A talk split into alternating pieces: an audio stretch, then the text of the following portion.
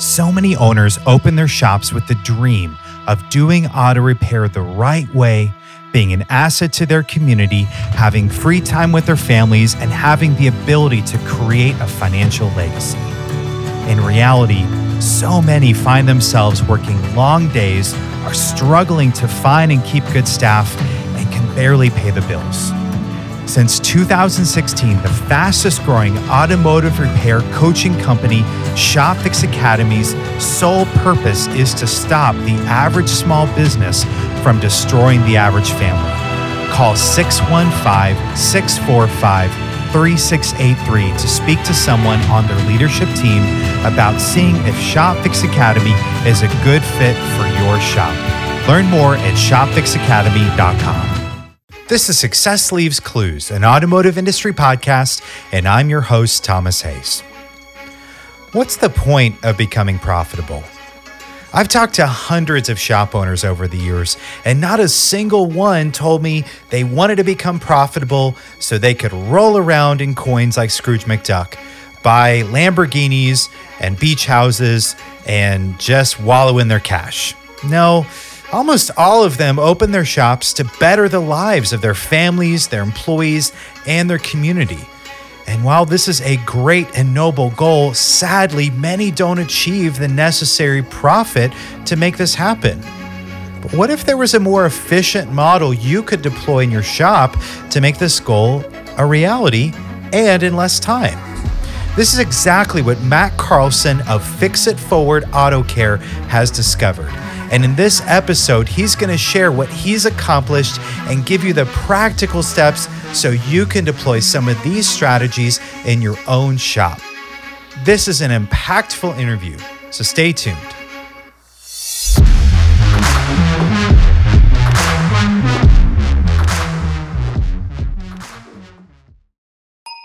An effective online presence is a critical part of your shop's growth and profitability which is why it only makes sense to use the company that many top performing repair shops use for managing their online presence, Leads Near Me. Leads Near Me effortlessly increases your car count with a strategic combination of killer websites, high converting Google ads, traffic driving social media posts, and more.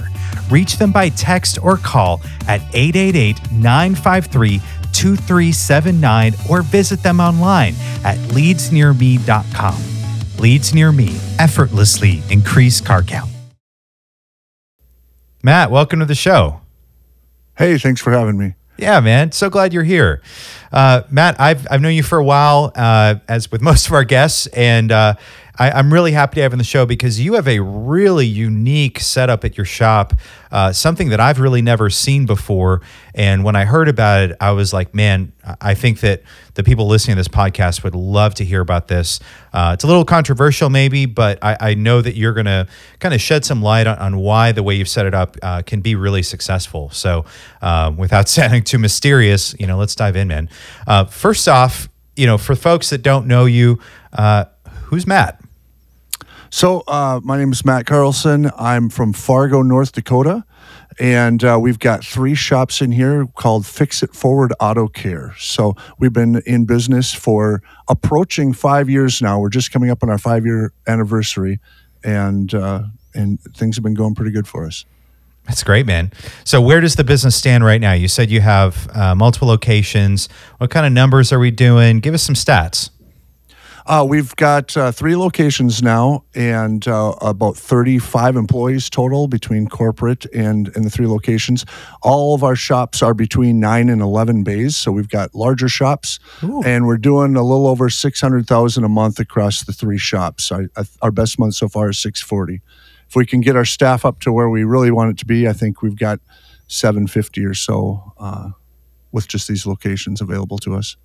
That's some great numbers, man. Yeah, it's not too bad for you know less than five years. We started from nothing. We didn't buy a shop or you know take over a shop. So going from zero to six hundred in a month uh, per month, uh, we're pretty happy with that. I I would be very happy with that too. Great job, man. Uh, now your business is really unique because it is part of a ministry. Can you? I want to dive deep into that in a little bit, but kind of high level, uh, just explain how this is set up. So we've got two organizations. We've got Fix It Forward Auto Care, which is a regular automotive shop just like everybody else. And then we've got Fix It Forward Ministry, which is a nonprofit that we've started to enable people uh, to get through their transportation issues. So we give away cars and we do free car repairs for people in our community. That's great. So uh, let's take a step back. Uh, you also have a really unique background on how you got into the industry. And in fact, I don't know how you made this transition because these are very different worlds. Um, what world did you come from, and, and how the heck did you end up in auto repair? So I'm a software engineer by trade. I actually worked for Microsoft for 15 years as a software developer. Uh, and uh, while I enjoyed software development, I've always had a real passion for cars. I just love cars. I love working on cars. I love driving cars. I love playing with cars. I love old cars. I love performance cars. Like I've always had this passion. And most of my friends are really excited. You know, I, I kind of group with people who love cars. And so, you know, I've been, I live out on a farm. I've got a lot of resources to store stuff. So I just accumulate cars and fix them up as do most of my friends. And we started thinking, hey, you know, all this time we spend fixing up old cars, you know, maybe we could you know do something more valuable at this time. Like there's like how many cars does one person need? And i don't know what that number is yet but you know, when i get there i'll tell you. Because it's I'm a high number. but it's a high number right? But yeah you know, I thought, you know, we spend all this time working on cars just to park them in a in a shed. Maybe we could help somebody because we were seeing these stories about people who, you know, they might be in a homeless shelter and their their alternators out in their cars, so they don't have transportation, so they can't get a job, so they can't get out of the shelter. And, and we thought, well, maybe if we just you know fix their car for them, it wouldn't. It isn't really that hard or expensive. We could get them going and and then they could get a job and they could become self-sufficient and, and everybody's going to be better right? They're going to be happier because they're self-sufficient and the whole community is going to do better because they're not having to support people. And uh, so uh, myself and another friend of mine who was a microsoft a developer at microsoft uh, we started this nonprofit fix it forward ministry and we just started working with the local women's shelter and said hey can, is there anybody's car that we could just take and fix? And so we fixed a couple cars and we fixed a couple more and as it turns out, when you give away um, everything for free, it's really easy to grow. Uh, and so we were able to just keep giving away more or working on cars. And then we started having people donate cars to us. We'd fix those and give them away. We started working with other organizations. Um, and it, and it really just took off from there. So, so it's cool. We started this nonprofit and I was still working at Microsoft. I'm like, this is, there's so much meaning and purpose to this nonprofit thing we're yeah. doing that I would like to have that much meaning and purpose in my life all the time. And uh, the problem with working at a big corporation like Microsoft is you're such a small cog in a big wheel that like if I never worked there, it wouldn't have made a measurable difference in the organization, right? I mean, I did things, but it's not measurable in, in an organization that big. And so I actually left Microsoft with the intentions of just running our nonprofit full time. Uh, and then once we did that, the nonprofit really started growing. And then we ran into these this problem where uh, one, we you know people are donating these cars to us. Where do we put all these cars? Uh, and where do we store them? And then we'd people would come out to my personal shop because you know it's the shop I used to restore cars, and we'd work on. But it it's big for a personal shop, but it's not big for a shop. So we were running out of space there, and we had no office space uh, to work out of. And the biggest problem we had was we were we found out we were uninsurable. Um, the way we were wow. organized because when you go out and get garage keepers insurance, they ask you, well, how many employees do you have? Uh, how many mechanics do you have? And what revenue do you do every month? And when to, the answer to both those questions is zero, they're stuck, right? Yeah. They don't know what to do. They're like, we have no idea how to assess the risk here, so we can't insure you. Uh, and so, based on some conversations with some insurance people that were really in the know, some underwriters, uh, we thought, you know, the best way to solve all these problems without increasing our overhead, because we don't, you know, we had to fundraise for all the parts and, and all our overhead, so we don't want to raise that, or we have to just raise more money. Why don't we just start an auto repair shop and uh, the auto repair shop can pay for all the equipment and the rent and the electricity, and the nonprofit can use it after hours for free. So that's really how we got there. So I thought, hey, you know what? I'm a relatively smart guy. How hard could this be? I went out and got a building, hired a couple people, and said, let's start an auto shop. And that's when I found out just how hard it could be. And, and that's that's where things really got got challenging for us. So let's dive into that. I mean, what what did those challenges look like? Because you have this thriving ministry, and then you have this auto repair shop that you know is is just started. Like, what did that look like? So I went out and I got a building, and it was it's a relatively large building. It's I mean it's still our primary building. It's seventy two hundred square feet, so it's a, a decent sized shop. We've got ten lifts in there now. We didn't at the time.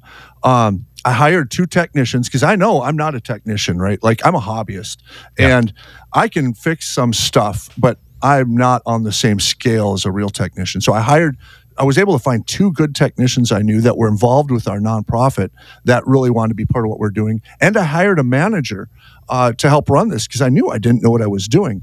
The problem being, uh, the manager I hired um, was really old school, and so he he came from a family business. They've been doing this for forty years, and that's kind of how they ran things. And jumping in like that, uh, we just were losing a lot of money. We were we were we had a good customer base. Like we did thirty thousand dollars our first month, and you know we just hit the ground running. But we stayed there, and we weren't making money. We were actually losing money because we didn't know how to price things, and we didn't have any good processes in place. And well, we were able to fix the cars right because I hired good techs. But from a business perspective, it was horrible. And so about six months into this, um, I really, I was really concerned because like we were losing five to ten thousand dollars a month, and you know that's clearly not sustainable. Uh, just because I started so big, uh, but without knowing how to run anything, and I really started. Uh, I mean, legitimately freaking out because at this point I thought, hey, if I lose this business, like I don't know if I can even bring back our nonprofit to to operate as was before. Like i might lose the whole thing if we don't figure out how to make this business work right. And i had no idea. Like what do you do when you don't know anybody in the industry? Like you can't go talk to your neighbors. Like they weren't doing that good anyway and they didn't have any good advice. So i was i was really terrified at that point that i had just cost myself a lot of money and uh, created a situation that might might actually cause my nonprofit to fail, not just the business. Yeah. Were, were you still at Microsoft at this point or had you stepped away? I had stepped away. I stepped away from Microsoft about a year before we started the business, just okay. to focus on the nonprofit, and then realizing that one, I can't sit still. I like to do things, and two, we needed to have a business to to find this. So so what happened was like I didn't have any idea how to get out of this. I had no idea where I would find the advice. Like I didn't know what metrics to track and even if I did come up with a metric, I didn't know what the numbers should be anyway. So what's the point? You know, I wouldn't know if my numbers were good or bad. And uh and what happened, you know, not knowing anybody else in the industry because I just like stumbled into this. Uh I would I, Facebook being so kind, decided that I needed to you know be part of these groups. And facebook pointed out the the asog group which is you know a, a group online of other shop owners. And I, this is awesome.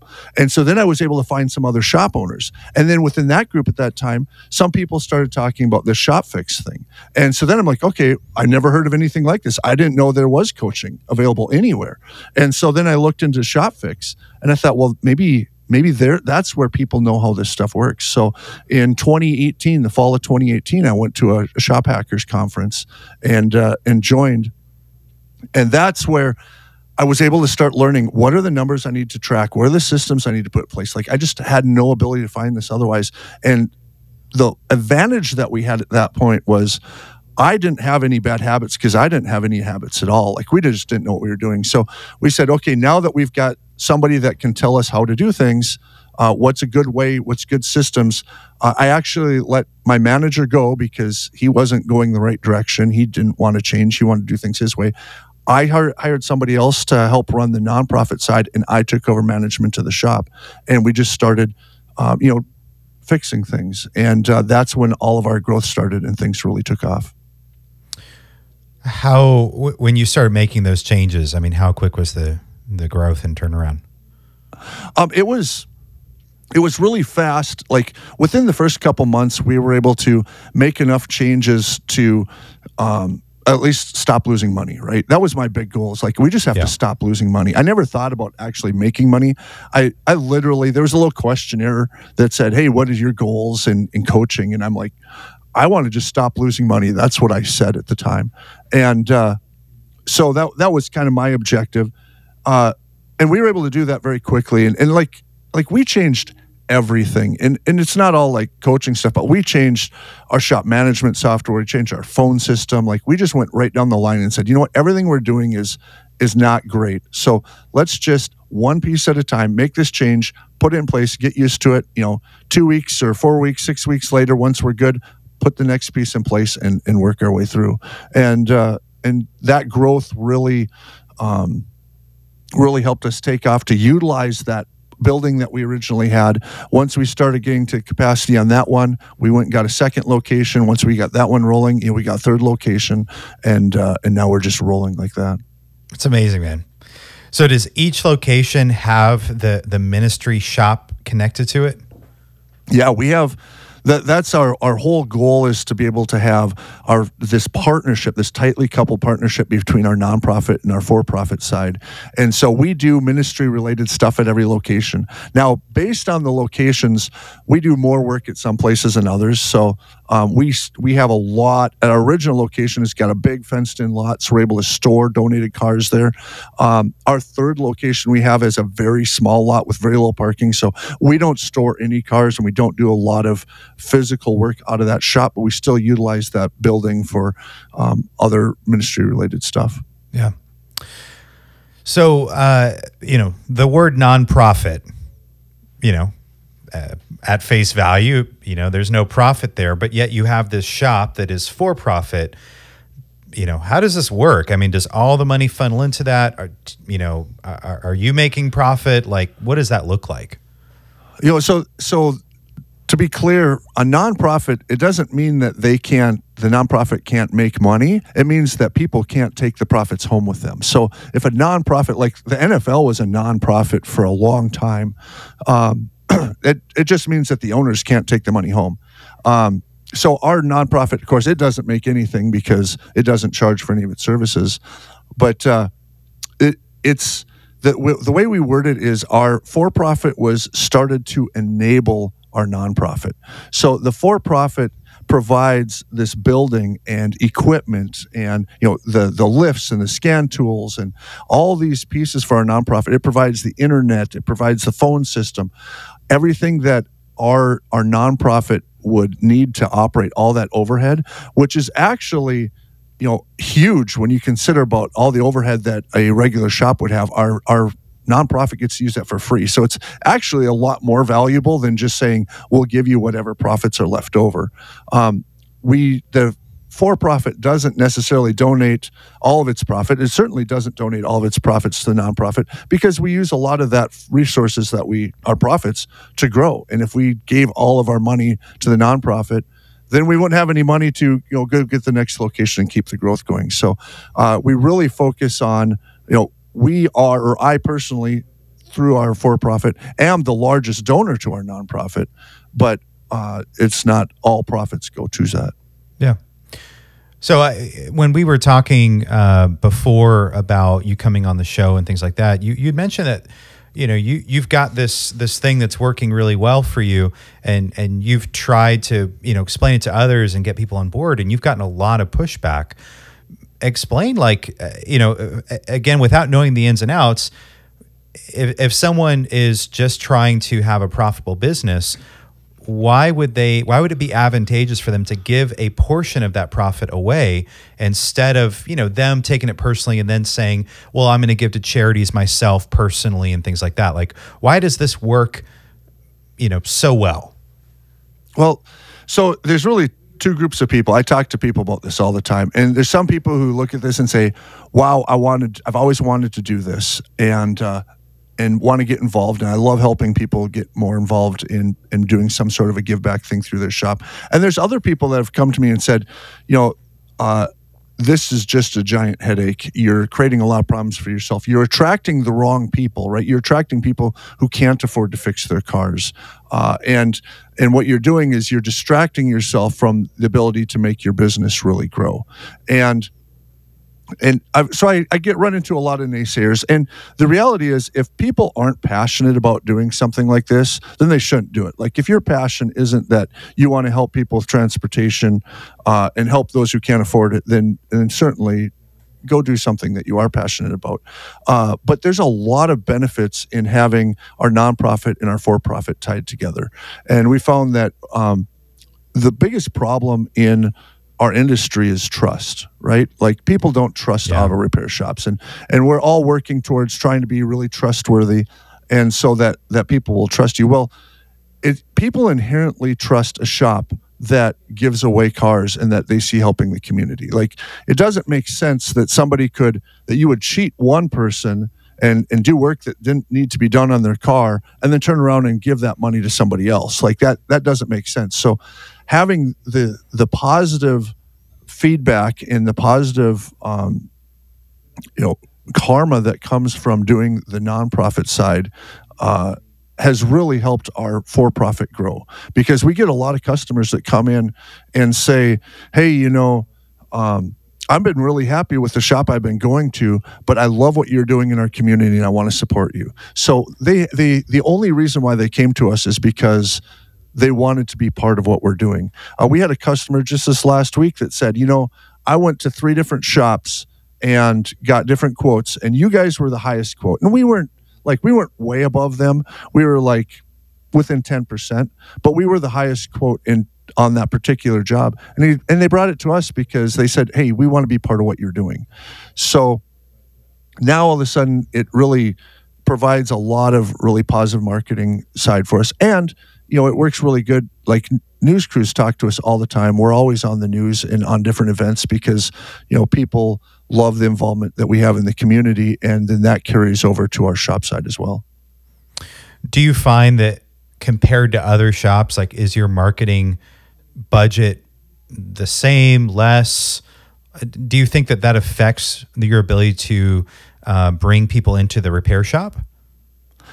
Oh, it, it certainly makes a huge impact for bringing people into the repair shop. We have a significant marketing budget just because we're of our really rapid growth, right? When we first started, uh, we thought we'd rely 100% on our nonprofit for our marketing, and that wasn't that it's not that effective. You can't not at the rate we wanted to grow. So we do do a lot of marketing, but it, our marketing is much more impactful because of uh, what we do in the rest of the community and the the positive positivity that people see coming out of that.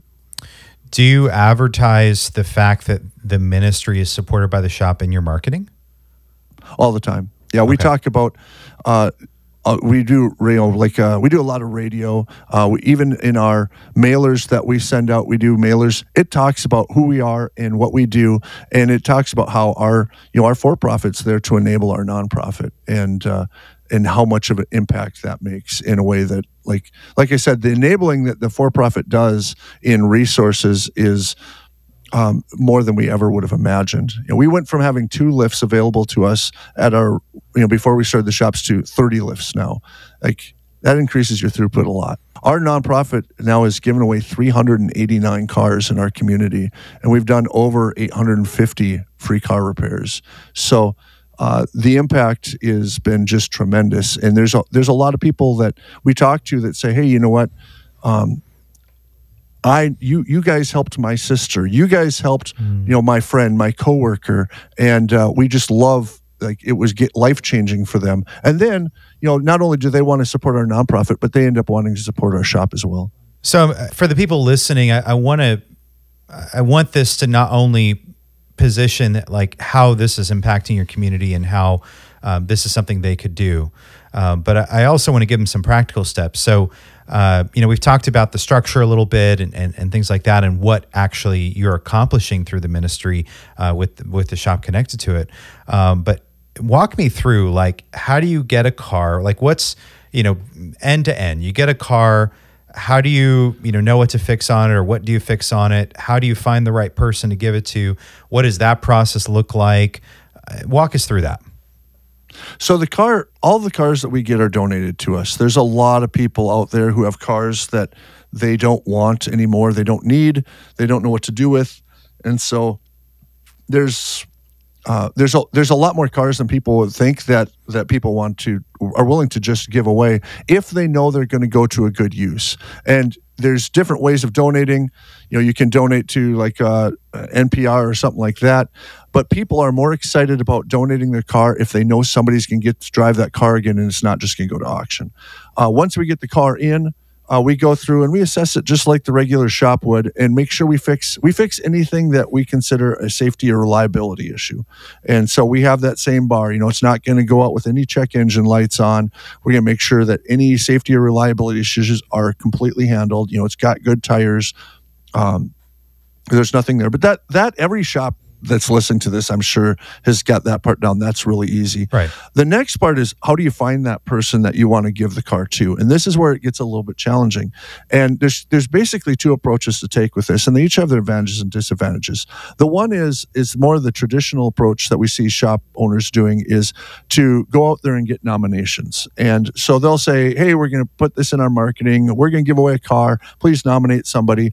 And then all these people come in and say, Hey, I know this person's good. And then you get to spend uh, some time trying to vet who the uh, who the best candidate or the right candidate for you is.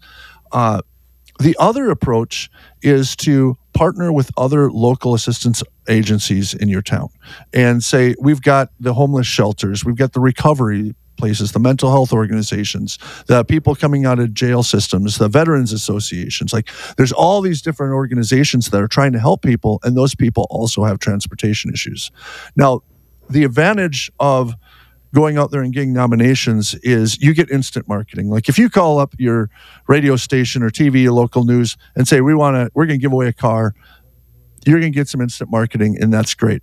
The disadvantage of it is it's very now you have this challenge of how do you vet these people and how do you tell uh, do they really need it or are you just giving it to the person who writes the best story?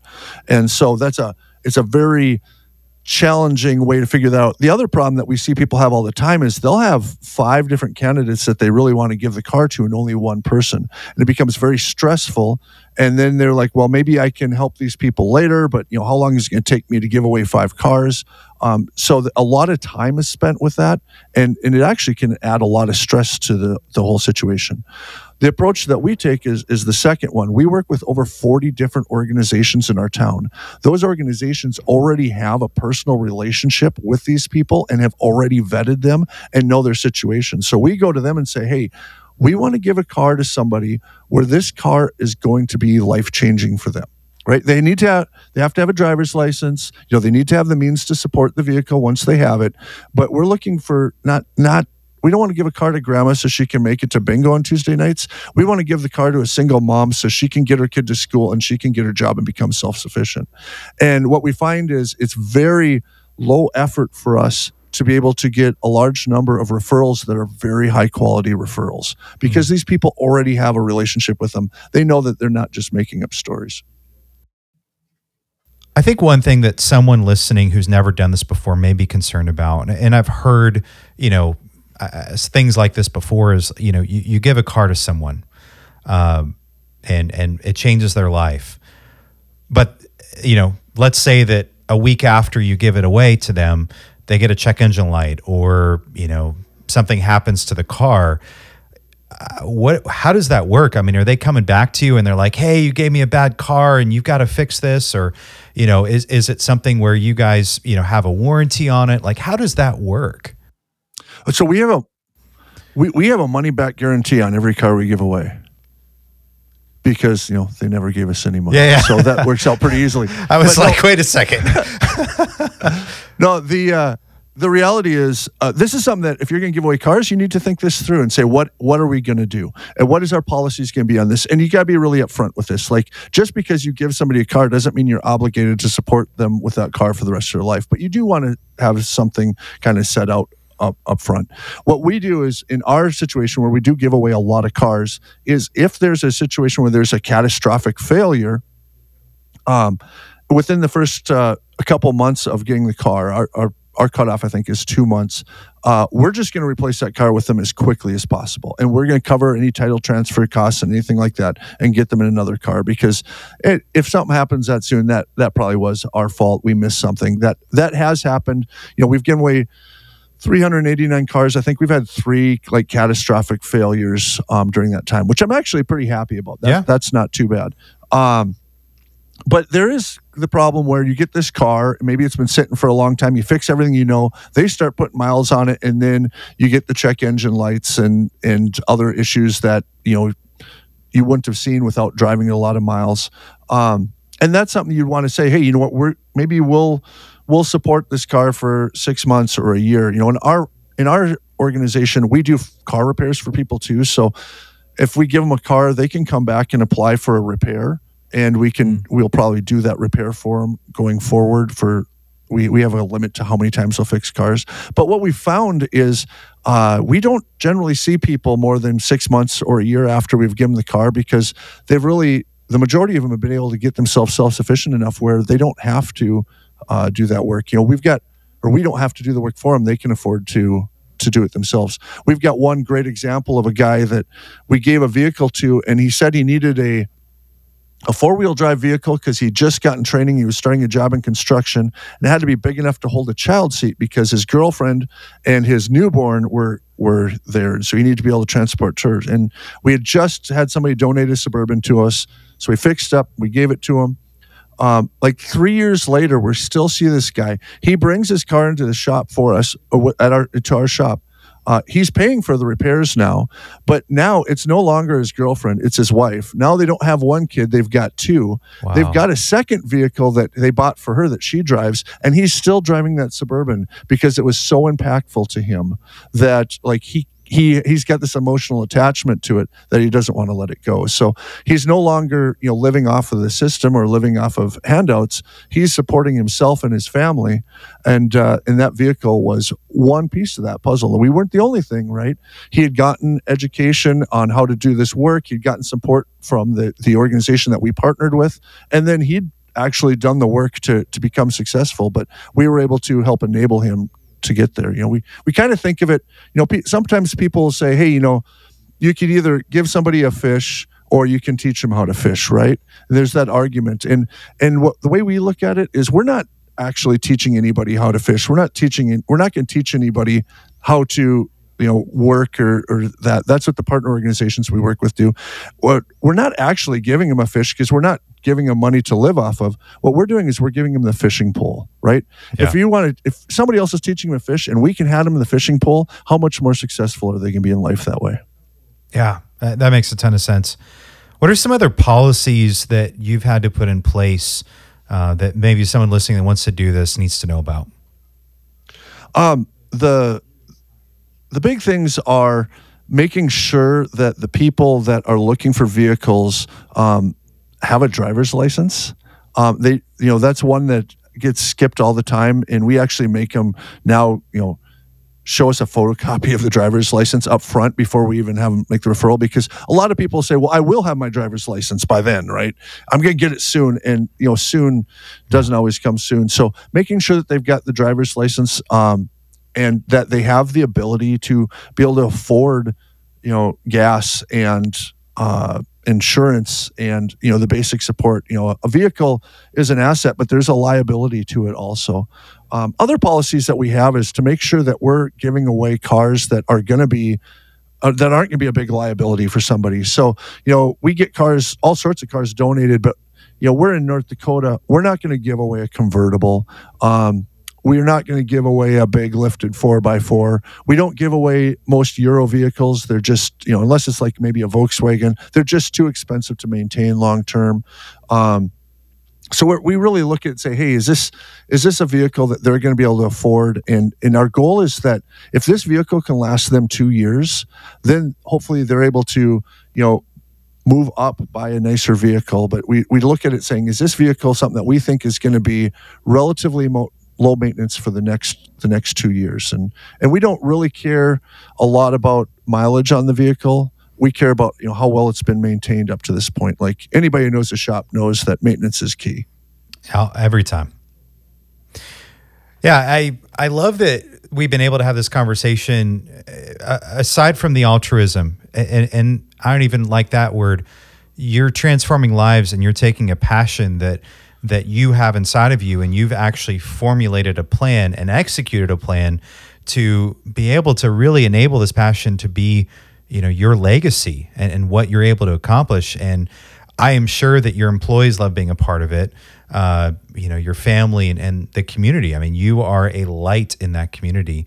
Um, but I also am grateful that we've been able to have a conversation around, you know, some of the logistics, you know, asking some questions that people in the back of their heads are wondering, uh, but maybe afraid to ask because, you know, it could sound, you know, like they're, they're hushing the idea. Um, so, you know, what are some other things that you've heard from people that wanted to do this uh, that that maybe you need to address if someone's listening and they're they're on the fence about this idea? Well, first of all, I think you give me a lot of credit for having a plan. I think this was more of God's plan that I stumbled into uh, than having a, a, full outside plan up front. Fair. Uh, okay. But and and you're also very right. Uh, our nonprofit and the impact we make in the community really does help us attract really great team members that want to be part of that. So it helps us attract people that want to help others, and and those people who want to help tend to be good people on the team. So uh, that really helps.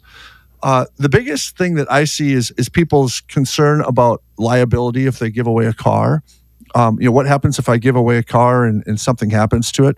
And the reality is, the liability of giving away a car is no more than the liability of of selling a car. If you sell a car as a uh, if, if you're not a dealer, right? If you sell a car, you have no liability of of the reliability of that car going forward. So there's not really anything that you need to worry about in that aspect. Um, the other thing that I see people struggling with is there's a lot of people who love being part of doing work like this. So if you want to be able to give away a car, give away cars, uh, don't think it has to be just you. Like involve other people and get and and see who else might want to be part of this. You'll probably be able to find people who want to donate the cars to you. When we first had people donating cars, we didn't have our nonprofit stuff set up right, so they couldn't even write it off. And the reality is, with our current tax laws, most people can't write off the, the donations anyway. Um, that but people want to be part of that so they will they'll donate the cars so that helps go talk to your parts vendors they'll probably give you some free parts or really discounted parts to help be part of giving away the cars talk to uh, your your uh, technicians and other team members they'll probably help you come in on weekends and and do this we don't pay for any labor to fix these cars our nonprofit does it all with volunteer labor um, so you don't have to take this all on yourself. And if you have a community of people doing this, it's a lot more fun, it's a lot more exciting, and you can be a lot more productive. Did you know that some web design companies use the same wording across all their client sites? Unfortunately, this common practice is noted by Google as plagiarism, which will cause your site to be ranked lower. That's why it's critical that whoever makes your shop's website knows better. That's why so many top shops trust Leads Near Me to create and manage their shop's websites. As Google certified partners, they know how to make a top ranking website from an insider's perspective. Get a free site analysis by visiting leadsnearme.com or calling 888 953 2379. Leads Near Me effortlessly increase car count. That's amazing. It really is that. Uh, there's so many layers of impact for the community and and really for the people involved in your business. I, I you know, as you explain this more and more, uh, it, it's just incredible the the onion layers of this thing. it's true. Like even when we look at our our volunteers, like the people who fix our cars in our uh, for all of our nonprofit, they're all volunteers, so they're all there on their own choice. A lot of them are our technicians. Uh, some of them are other technicians from other shops. Some of them are retired technicians, and some of them are just hobbyists. But the community of people that come in, you know, every week, every other week, uh, to come in and, and spend their Saturday mornings working on cars to give away. You know, we had over 30 people volunteer last Saturday to come in and work on cars. And that community is is huge and it's impactful because they all go home with a smile on their face knowing they made a difference in somebody's life. Another revelation that I'm having right now in this conversation is that uh, I I wonder if people listening, you know, maybe are saying, "Oh, well, I'm I'm I'm not profitable. I, I don't have the means to do this." But but what I'm hearing from you is that you know this is not something that they have to actually necessarily have financial, you know, production in. I mean, you mentioned that you're uh, finance. Uh, what, what's the term? Um, something that they don't necessarily have to have profits and able to fund. And it sounds like that you're able to have cars donated, you're able to have labor donated from people. Um, you know, maybe some parts, but I wonder if even some part houses are willing to give some uh, discounts there. Uh, I mean, is there anyone that you say, hey, wait till you get to a certain point to do this? You know, I had just had a conversation a couple weeks ago with another shop owner who is a small shop owner. He was really struggling to to get his his act together so his shop was profitable, but he was really passionate about being able to make a positive impact in the community. And you know, my recommendation to him is, you know, this gets easier and easier the more of a reputation you build in the community. Uh, the more people know that you're giving back, not only is that reputation going to help your shop grow, but it's going to help your nonprofit grow because people are going to, you know, want to be part of what you're doing.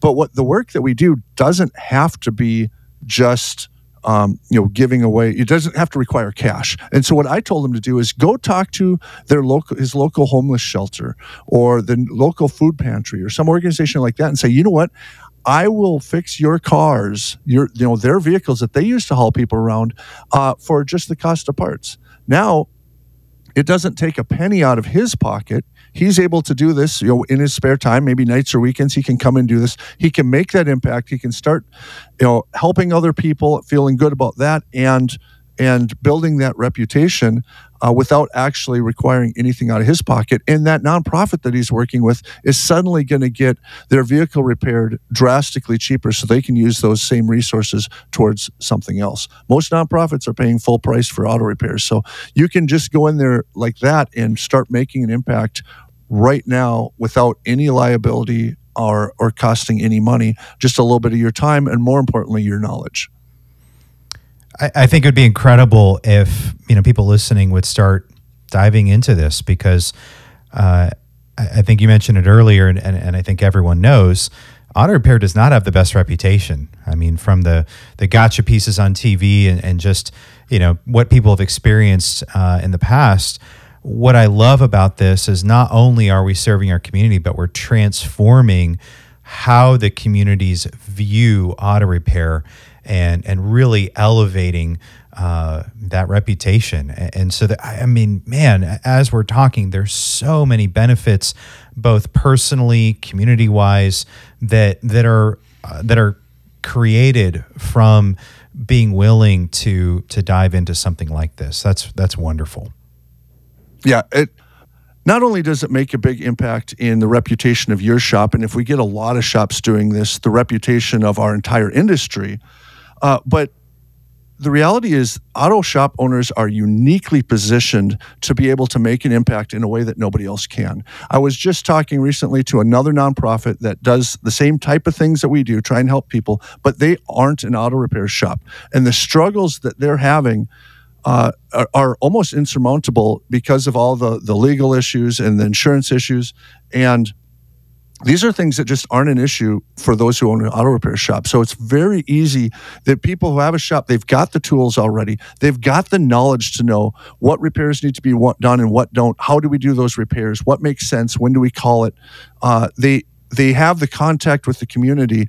They can start this uh, where other people can't, and or it's very very difficult. So I think they're really uniquely in a great spot to be able to make a big impact with a surprisingly small amount of effort. You are you are transforming lives, you are transforming communities, and you're transforming shop owners' abilities. I, I, I'm I am so glad that we have this conversation. This is great. Well, I love this because my ultimate goal is to be able to help as many people with transportation issues as I can. And initially, it was just through our nonprofit. Then I realized that our our for-profit business helps a lot more people than our nonprofit does, just by getting quality, trustworthy car repairs done. And now I'm looking at saying, how many other shop owners can I help make an impact in their community? Because then it just multiplies over and over. So I love talking to people and sharing our story and uh, doing anything I can to help them grow any uh, charitable side of what they, they're doing. Well, Matt, you've given us so many insights on how a shop can really be able to step into a greater level of significance. Uh, so I'm super grateful for your time. If, if someone's really like, man, I want to do this and they want some more information, where can they go to learn a little bit more about how your organization works? Uh, the first thing I do is go look at our website. We've got, you know, Fix It Forward Auto Care and fixitforwardministry.com. We're also on Facebook. You can see a lot of insight into what we do and how we do there. And then uh, from that, if people are really excited about this and want to know more, um, they certainly can, you know, email me directly. Okay. And I'll put your email in the show notes. Perfect. All right. Well, Matt, I have one more critical question for you. If you were a car, what kind of car would you be?